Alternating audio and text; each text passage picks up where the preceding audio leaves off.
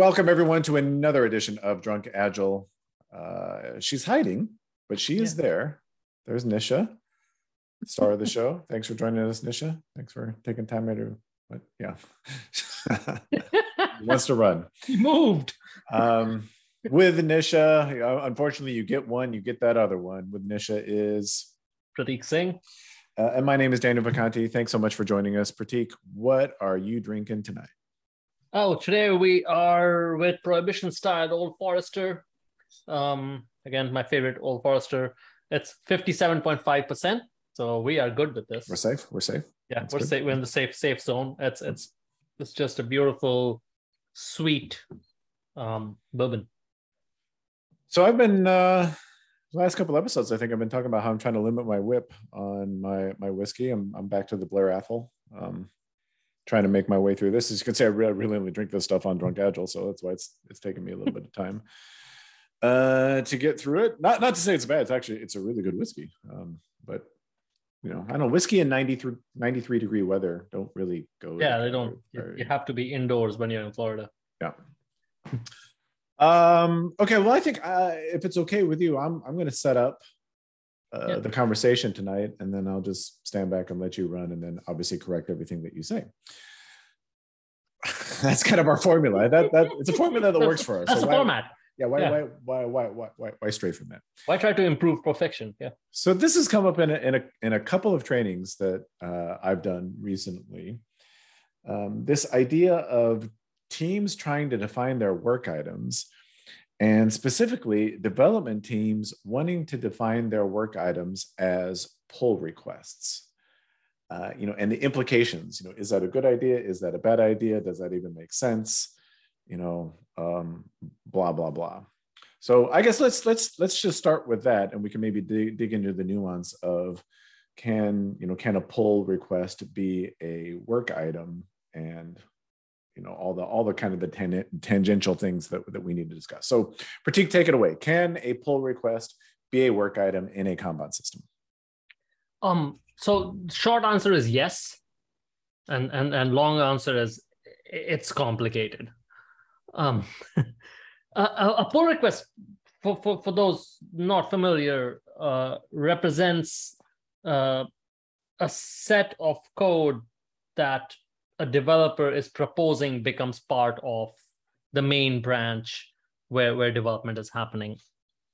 So I am as, as a developer have been working on something, trying to uh, write some code for a story, for a work item that I have. And I believe I'm at a good place with this that I that that the story can move forward. I'm going to submit a pull request, and then people are going to review it to say, yeah, this looks good, and this the the, the work item can move forward um, at the basis of it, that sounds like yeah, it's it it makes sense. It's moving a work item forward. It you could potentially define a story with a pull request. The, the life cycle of the pull request can potentially be a story. Yep. So so yeah, let, let me let me jump in there because because yeah, the, the argument that that um, that these people are making um, that is not necessarily wrong, but the argument that they're making is that if a work item is supposed to be defined in terms of value that the value the the the tangible value is the code that's checked into the main branch that ultimately gets deployed. So why wouldn't why wouldn't that pr since mm-hmm. because that pr is what's encapsulating value why wouldn't that pr be the work item? That's that's actually fairly sound logic right? I mean yep. that in and of itself is is okay. However you potentially quickly get into some problems. And and these problems I, as we go through some of these problems we're not saying that they are good or bad. They're just things that you need to consider and they're things that, that you need to think about. This is kind of following on our, our policies discussion. Um, so let's let, us let us talk about that. How how do we how do we get into trouble? How do we mitigate some of these problems? I know can you can you walk us through some of those yeah um, let's let's say that that we started work on a work item and this work item was build this web page. Um, a PR for that work item could potentially be the developer going through and building the entire web page out, doing the entire plumbing, and let's say this web page takes user address information, writing all of that code, and then saying, okay, this is all good to go. um, the address is being stored and everything. I'm going to submit this PR. Yeah, in that case, that that work, work item that's moving forward. Um, the the potential issues here are it is possible to take that one work item and break it up into multiple things. Does does the does your workflow or your process policies allow for that? Do do, do they allow for this thing to be broken broken up as it's flowing through and go hey we thought this could be one pr but we're changing it into 10 um, does that mean we need 10 different work items or do we still keep these 10 prs with the same work item? Um, i would err towards 10 different work items but that those are the process policy questions as dan was mentioning that we should be asking.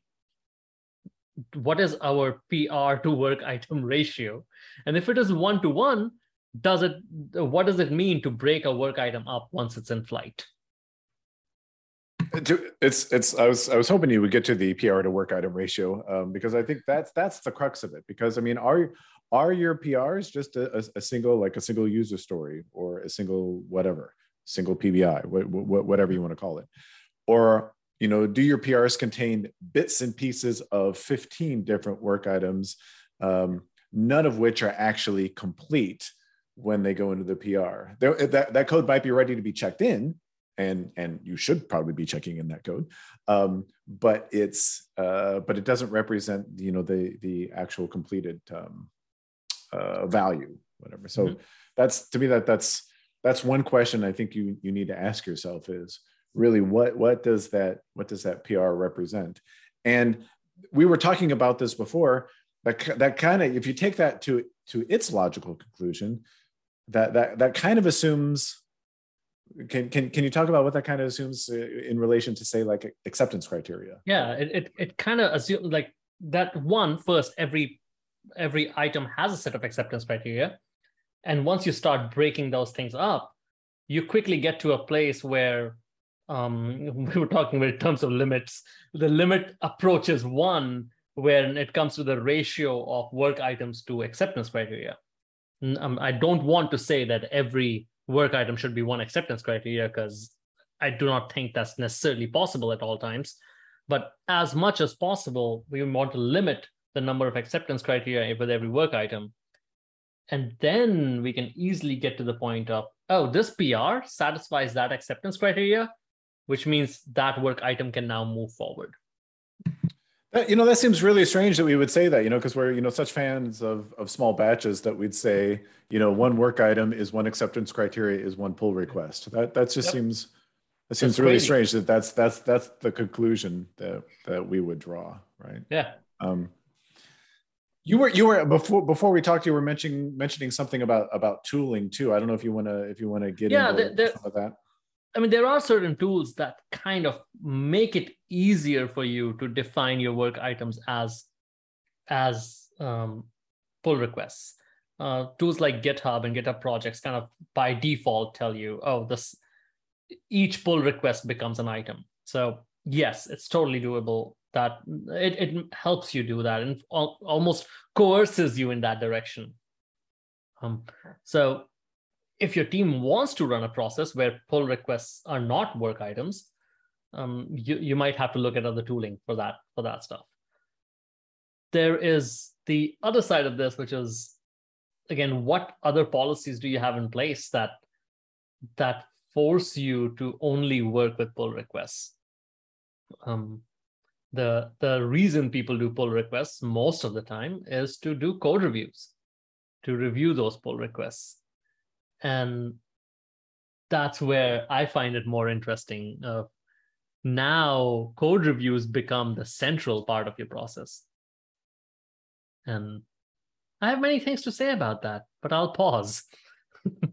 well, that's you know that's interesting. That's maybe a, another episode. We should we, yeah. we should probably get, you know get we we want we we want to limit our work in progress here. We want to scope this just yeah. to to pull requests them um, themselves.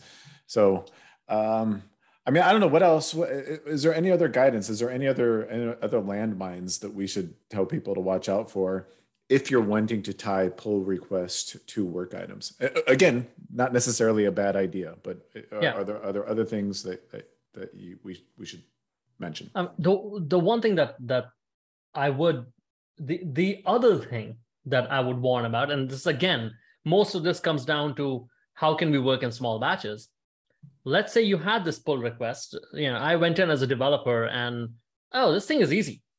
Get it done in a couple of hours. And I pushed it over, which is interesting that you usually push pull requests.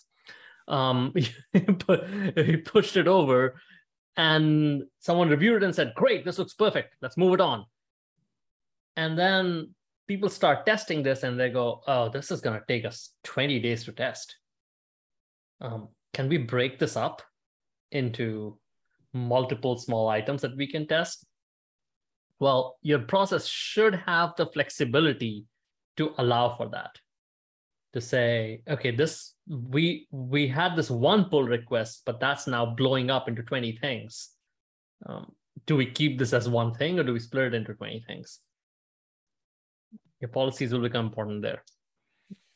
Yeah. So um moral of the story, right? I guess I, I think I think the, the, the subtext for this conversation is we're essentially talking about two things. We're talking about batch size and we're talking about acceptance criteria, right? Mm-hmm. I mean, it's interesting. This episode is about pull requests, but we're really talking about batch size and we're mm-hmm. talking about acceptance criteria, which which I think in all our videos we're talking about batch size and we're talking about acceptance criteria. Yeah, you know, pretty much. So the moral of the story is, you know, take a t- take a look at you. If you want your pull request to be that unit of value that you are flowing through your system, um, things things that you need to look at. You know, is, does, does that pull request really, really represent value?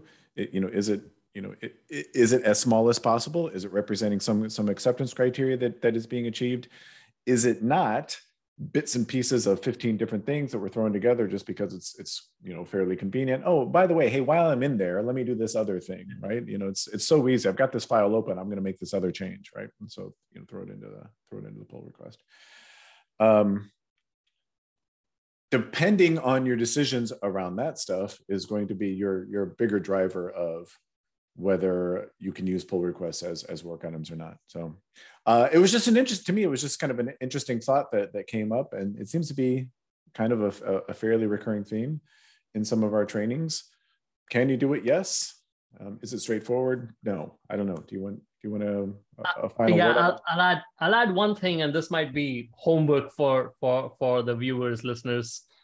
Um let's say you did start down this path and then you discovered which i think if everyone thinks about this long and hard they will discover that pull requests might not be the most efficient way of delivering value to customers maybe there's something else where were pairing, mobbing, and working off uh, doing something like trunk based development. And that makes things faster.